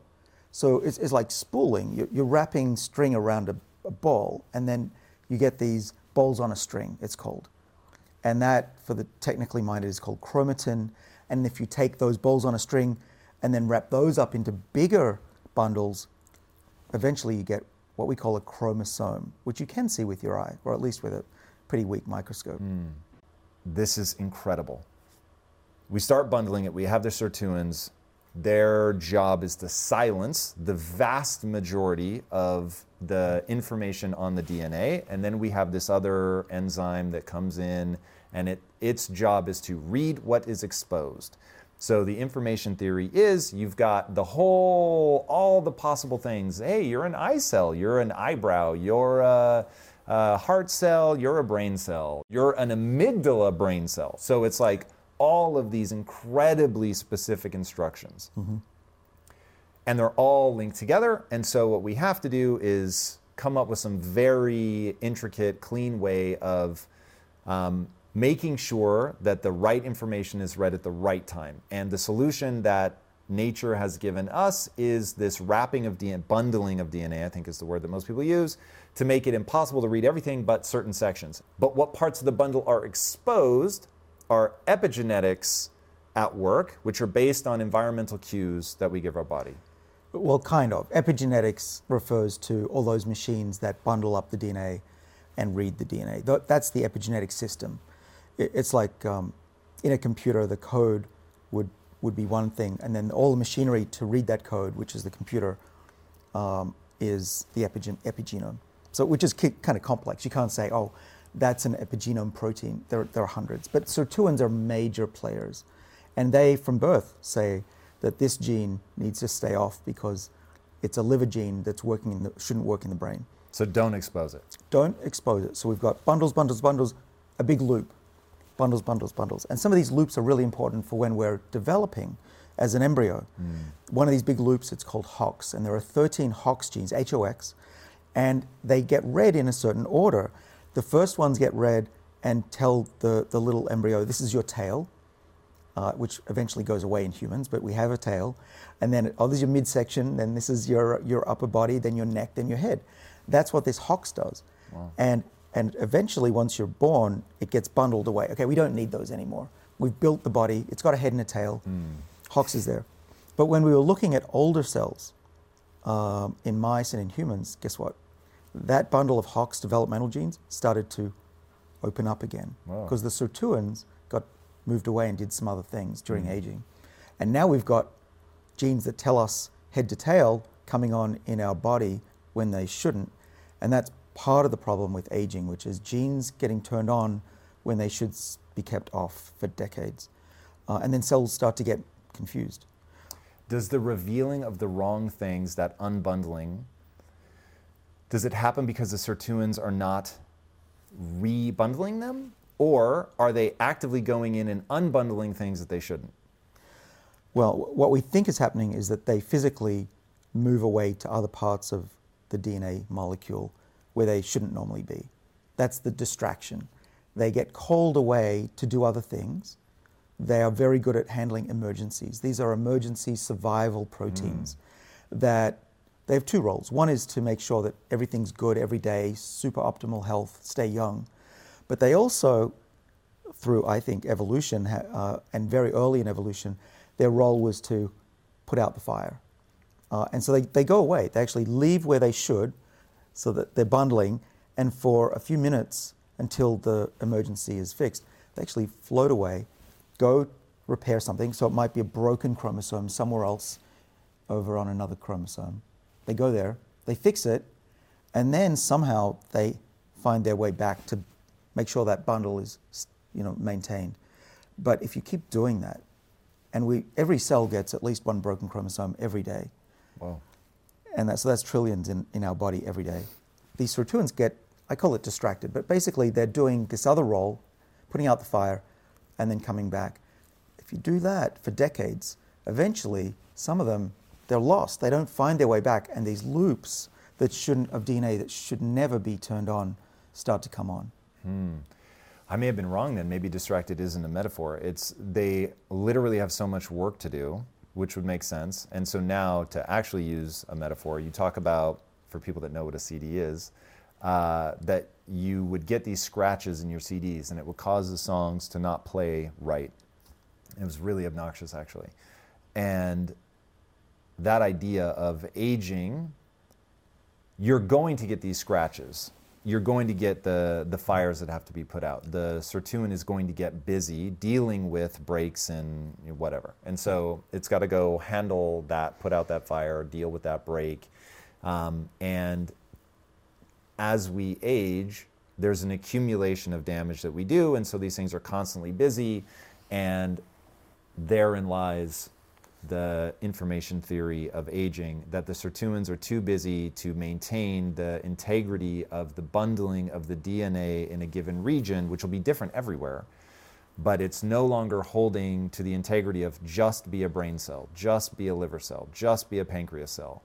And the readers are only instructed to read what's exposed. And so now if your brain cell also has a little bit sticking up for skin cell, or tail, or whatever, now all of a sudden you have a dysfunctional cell in your brain. That's aging, as I see it. That cells lose their identity. We call it ex-differentiation, which mm. is an old theory, but this is what we, we've given a name to it. And so cells, when you're developing from an egg, fertilized egg, to a baby, to a, an adult, that's called differentiation. Okay, cells get their identity. The bundles and loops get established. That's youth, that's health. Ex-differentiation is what happens after that. Mm. Uh, but then the question is, with the scratches on the C D, can you get rid of them? Can you polish them? Can you get those bundles that have been exposed to go back to where they came from and reset the age of a cell? And get the brain to wake up and remember, oh crap, oh yeah, I forgot, I am actually a brain cell or an eye cell. So this was the big question that I had after figuring that other stuff out we just talked about. Was, is there a backup copy of a youthful epigenome? What does that mean? Does the cell know that that loop that's come out, mm-hmm. that it needs to go back in? For that How did to be it know tr- the first time? Well, we inherited that from our parents, that pattern. Does it memorize that, like, okay, if I'm a sirtuin, am I only floating around a given area? So I know, hey, this is how it's supposed to look. So we get some signal that it's like, okay, we're done growing, head, tail. Bundle those back, and now this is what it should look like forever. And how would it know that? Well, what it, what the cell does, in part, is it put, puts chemical tags on regions that need to be bundled up. Known as methylation. That's D N A methylation, right? Okay. And you can also put methyls, these are little chemicals, hydrogens uh, on, a, on a carbon. You can also put them on those bundling proteins called histones, which we talked about. Beads on a string can be modified. But the most important one for long-term maintenance of the epigenome is this D N A methylation. Uh, once you put a D N A methyl, carbon, hydrogen, hydrogen, hydrogen, on a D N A uh, molecule, which it goes on the letter C, not all four, but mostly it's on the C, a little bit on an A, uh, then that tags that gene for a certain behavior. Mostly it means shut that gene down and leave it alone. But over time, possibly due to sirtuins moving away, perhaps other things, uh, that D N A methylation pattern across the genome, there are millions of these little tags, starts to go away. They're dissolved or broken down somehow. Well, there are enzymes called D N A demethylases that take them off. And they they start to do that job when they shouldn't. Why would we do that job ever? What's the use case for that? There must be one. Uh, yeah, well, cells that come from stem cells need to grow into different cell types. Mm-hmm. Uh, we have stem cells that grow skin, stem cells that grow new liver. At all times. Yeah, we need those. If we get damaged, we need to rebuild. If you, if I cut part of your liver out, it'll regrow into a, a new liver because you've got stem cells. Our gut is always replacing itself because it's it's hitting all sorts of things down there. Mm. So they're little stem cells.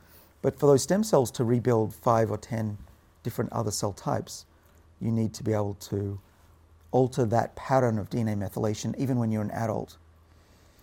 But that system goes wrong in a way that doesn't make us healthier. It does the opposite. It makes cells more stupid. Cells forget what type of cell they should be, and that's X differentiation.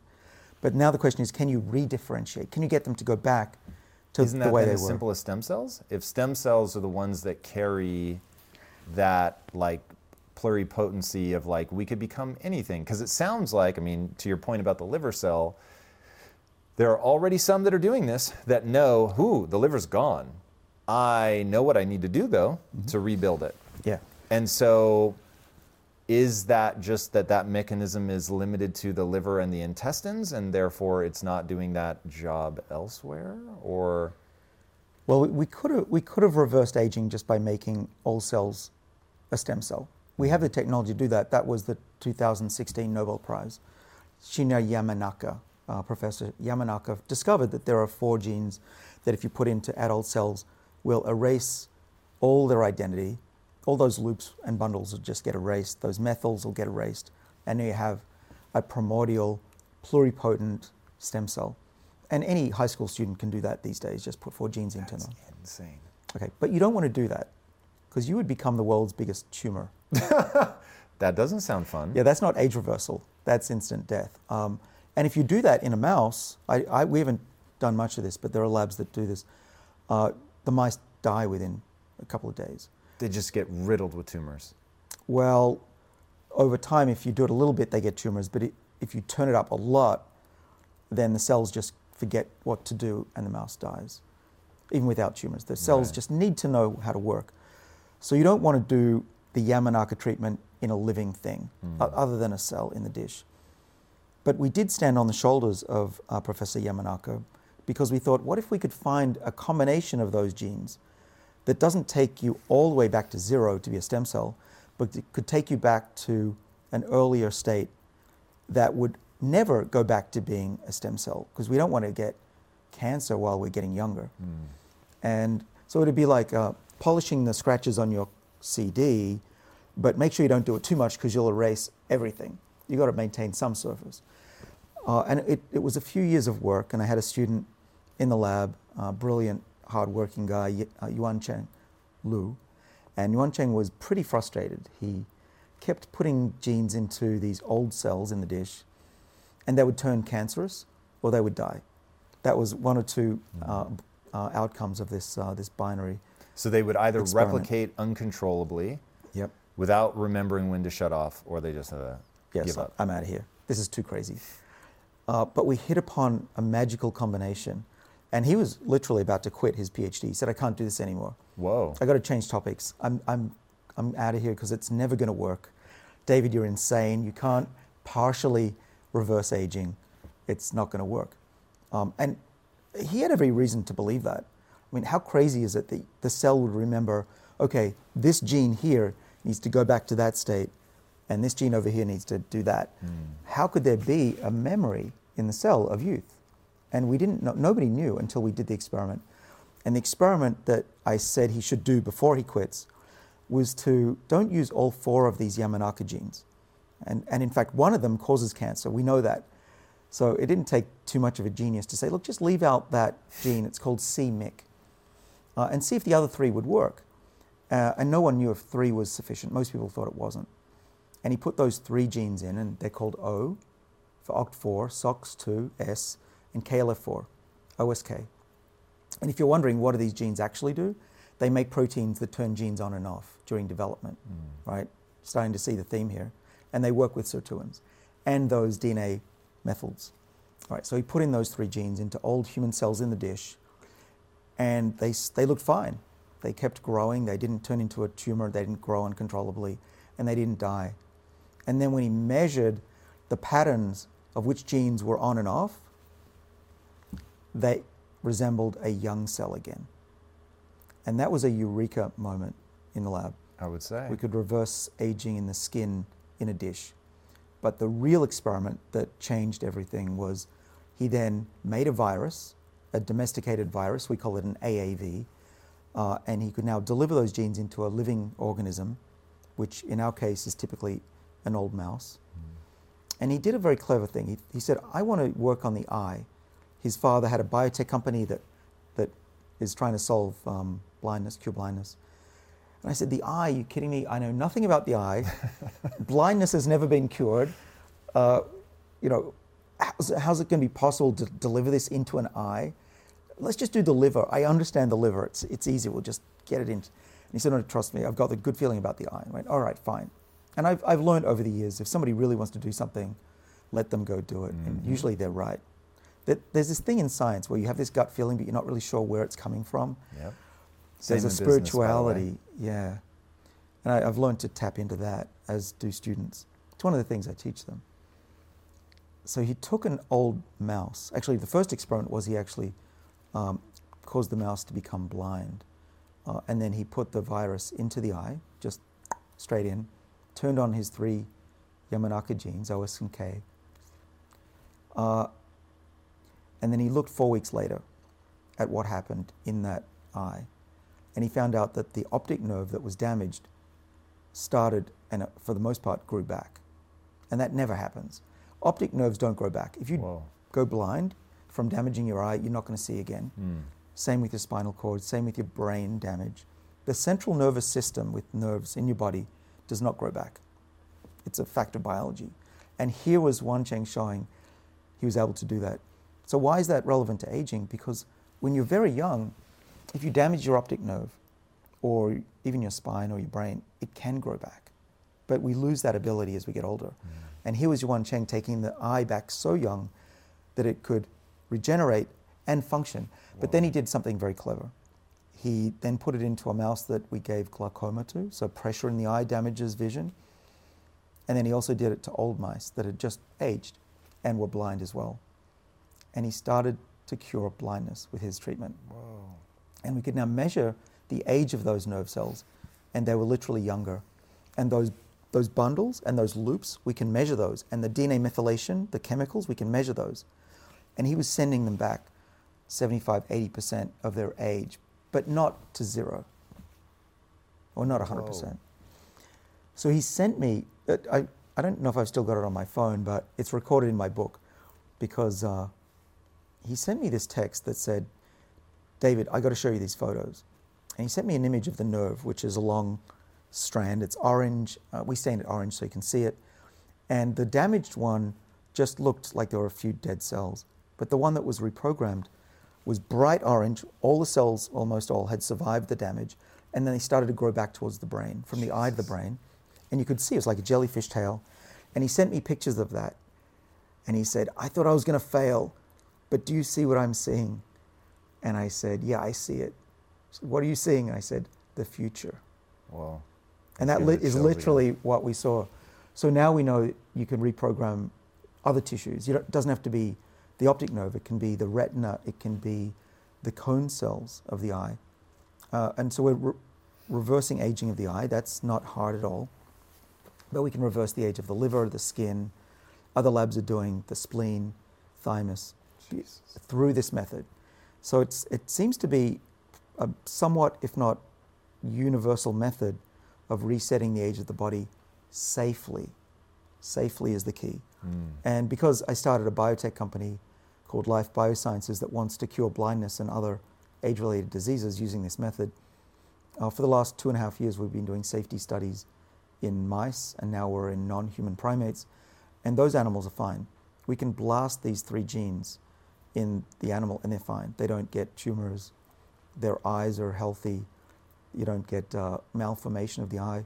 So it's great. We lucked out, humanity lucked out, that we can actually do this, and that there's a backup copy of youth in each of our cells that can be tapped into. That's crazy. Do we know what is going on that allows it to realize what it's supposed to look like? What the bundling of that cell is supposed to look like? Because that is what's going on, right? It suddenly remembers, oh, these are sticking out, they shouldn't. Right. And how do we go from, it has so many fires to put out that it's just roaming all over the place and it can't get back. How do we sort of give it that breather to come back and go, not only do I remember how to bundle this, but I've got the time to dedicate to bundling it correctly again? Mm. Well, the bundling, it, it takes a few days, um, and a week you're getting pretty close. A month you've now got vision back. Um, and then actually, by the way, if you stop the treatment, we now, I didn't know this when we talked last, but when you stop the treatment, it's long lasting. That mouse will still have young eyes six months later. And I always, not I, I still do, I want to test how many times can you reset. Mm. Uh, 'cause if it's if it's once, it's interesting. If it's a hundred times, it's super interesting. No joke. Uh, And we, we couldn't do that experiment because the mice were dying from old age with super young eyes. So we got to reset once, but we'll, now we're resetting entire mice. Uh, and by the way, you mentioned earlier the quote from my podcast, we can actually control aging in the other direction. We now know how to distract and move the sirtuins away. We cut the chromosomes and let them move away. Uh, and those gene packages open up the same as aging. So we can make a mouse, poor things, that we can make them age rapidly. Wow. So if, if you were to come to my lab, I could show you a mouse that's a twin, and its brother, let's say brother and sister, the brother will be fifty percent older than its sister, but they were born on the same day. Whoa. And now we're reversing the age of those mice. We, we're ever, our, our main mouse is called Lisa, by coincidence, and we're taking Lisa and we're gonna rejuvenate her uh, so that she hopefully gets back to being like so her brother. So you sped her up, and now you want to see if you can take her back. Jesus, man, like this is, I mean, you said that this is going to be remembered as the moment that human history changed. I mean, but that's crazy. If this ends up working out, like this is really bananas. So aging actually has been worked on for about five thousand years or more. And just in the last twenty years, we've come up uh, with a set of hallmarks of aging. There are about eight of them. And I think many of your viewers will know that there's telomere attrition, the ends of chromosomes get shorter, mitochondria, the power packs, we run out of energy as we get older. There's a list, a long laundry list. Mm. And most of the people in, in my field have said, okay, we've we've figured out aging. We've got this list, we put it in a nice pie, pie chart, and that's it. But what I'm saying is that why does all that stuff happen? It's not enough just to tick off what happens. You have to understand, is there an upstream cause of all of that? Mm. And so in, in my book, and in scientific papers we are now putting out for the scientific community to read as well, what we think is going on is that our bodies are losing essential information as we get older that drives many, if not all, of those hallmarks that we know exist. So what, in what way is the epigenome involved in this? How are we losing the information? Give people a quick little diatribe about the difference between genetics, which I think they get, yeah, and then the epigenome and epigenetics and, and how that plays out. Yeah, yeah, for sure. It's not that complicated. There's really just two main types of information in our body that we get from our parents. The first is genetic. We all know about D N A and the four letters, A, T, C, G. Uh, it's a long molecule in the cell, and it's a string of letters. That's digital. That's like the music that's on, on a D V D, those things we used to use uh, to store movies. Um, but there's another level of information that's above that in the cells, which is the reader of the information. That's called the epigenome.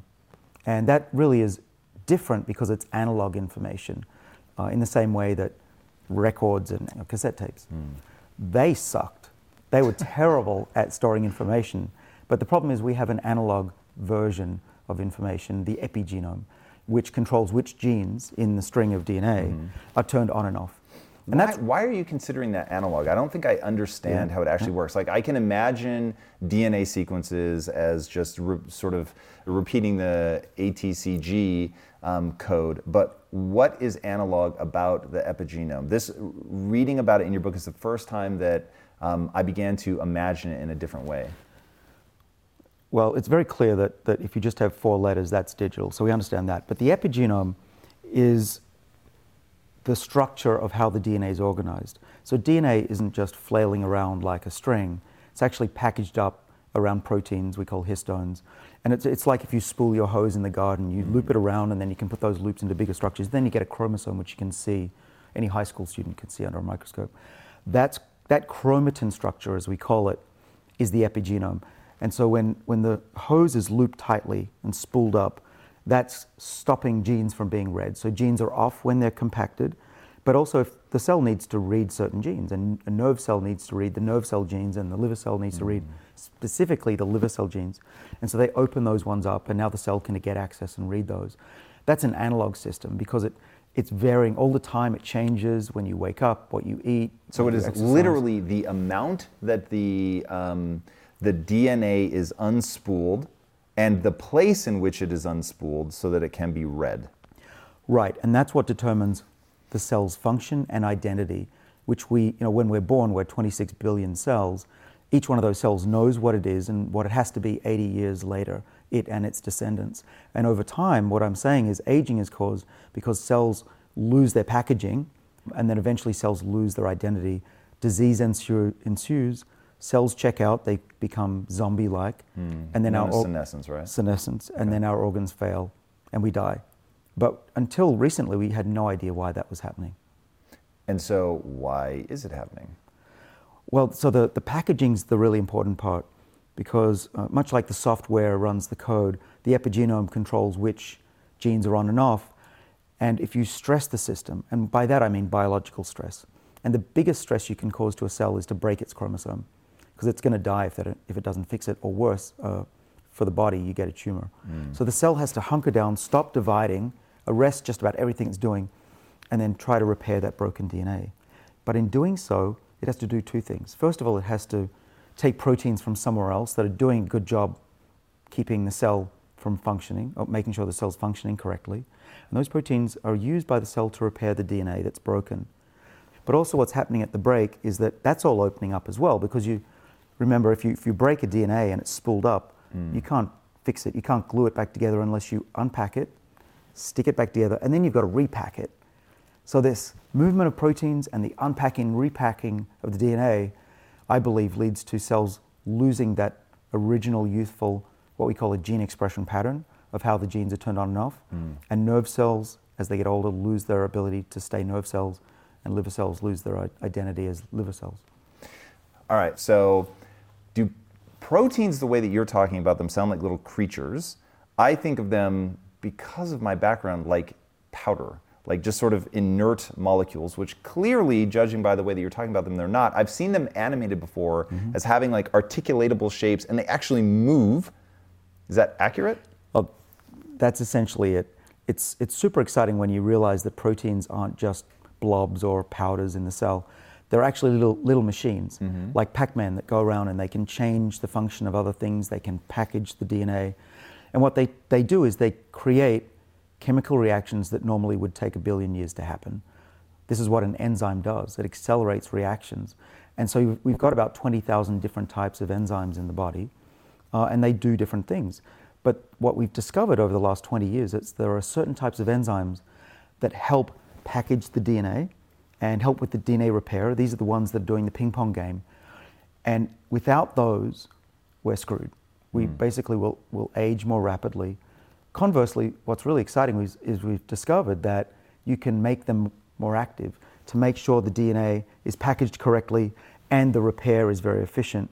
And there are ways you can do that: exercise, dieting, being hungry. They allow these enzymes that control our body and make us healthier.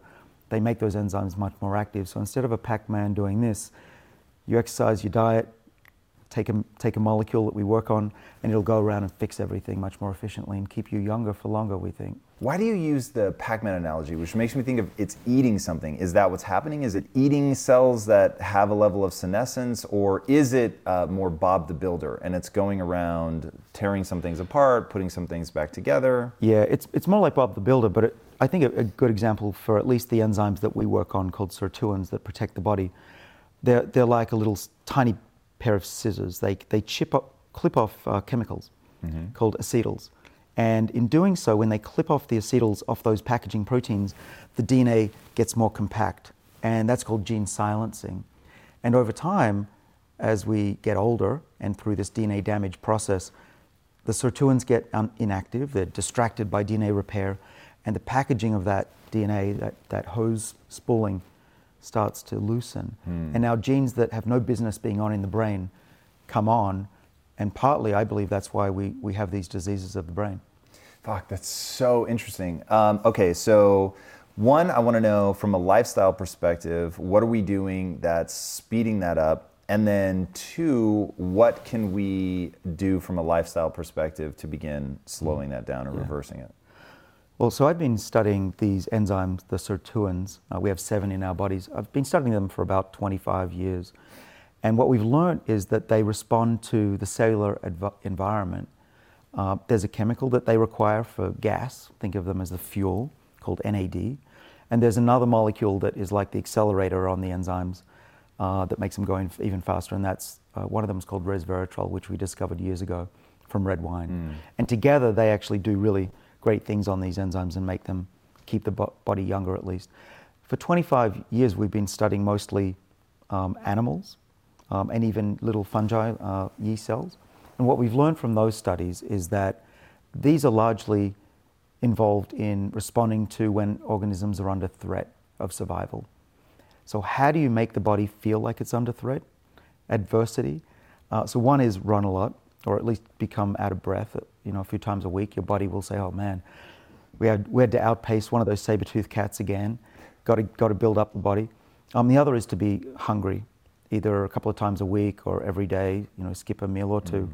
And then your body will turn on these sirtuins, make more of that fuel, N A D, for the enzymes. And we think that's what's in part responsible for the health benefits of those uh, lifestyle choices.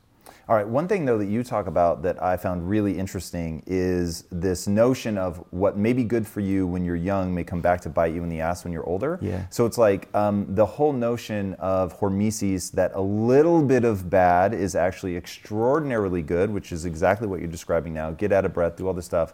And so when the information started pouring out that the only thing across every known um, living organism that extends lifespan is to eat less, which you talk about in your own book, it feels like you're saying to do it for that reason, just don't put as much stress on the system. But now I hear you saying, no, no, no, what you actually want to do is stress the system. Won't that stress of, I just ran from a lion, fuck, I'm starving, yeah. won't that begin to stack up and become problematic? Well, actually, if if you step on a snail, it's going to die. So there's, there's certain amounts of stress that, that you don't want to do. But what you want to do is get the body to fear adversity and the future, but not enough to cause lasting damage or the unspooling of the D N A that'll lead mm. to disease and eventually death. So you've, you don't want to overdo it. You want to be a little bit puffed, you want to be a little bit hungry, but of course starvation, malnutrition is not going to make you live longer. So it's a fine line, and what we've learned from many animal studies and increasing numbers of clinical trials in humans is that you want to pulse it, let the body recover, not constant. We used to make animals go hungry all their lives, and it worked. But it actually works better if you let them recover, and I think that's that's the secret. Uh, then let's really dive into that. So I'm guessing you're talking about where um, animals were denied something like twenty to thirty percent of their caloric intake for very long periods of time. It was extending their life by what, like thirty percent yeah. or something? Um, so super interesting, but you're saying that if their caloric intake over a long period of time is roughly the same of an animal that's just allowed to eat until it's satiated, that if it's done in a pulse pattern of hunger, And, and almost overfeed, yeah. um, they actually have the same benefits as the animal that has a chronic deficit of calories? All right, well, well let's be clear. Nobody knows what the perfect diet is, sure. even when it comes to fasting. It's all largely based on rodent studies. So what I can tell you about the rodent studies, which I'm very familiar with, is that if you take a rodent and reduce its calories by twenty-five percent for its whole life, it will live longer, thirty percent, but it'll be really miserable and aggressive. Uh, and that's true for us as well. I've tried calorie restriction for about a week and I gave up. I was pretty angry. But what we discovered, our, my colleagues um, discovered, is that if you, it's not just what you eat, it's when you eat that's mm-hmm. important. And what's been found is that if, as long as you have that period of hunger um, in a mouse, so you can feed them every other day, then they can gorge themselves as much as they want, and they do. They eat about ninety percent of what a mouse having free access to food would eat. Um, but they they have the same longevity benefit as a mouse that's always been hungry. And if that's true, what that means is for us is that we can enjoy life as long as we have that period of hunger once a day or maybe twice a week. And I believe the only reason we age, um, you know, we could live for a thousand years otherwise. The only reason we age is that our repair systems become complacent. You mentioned that what what is beneficial for you when you're young comebacks to bite you when you're old. What we think is that these repair systems are very good when we're young.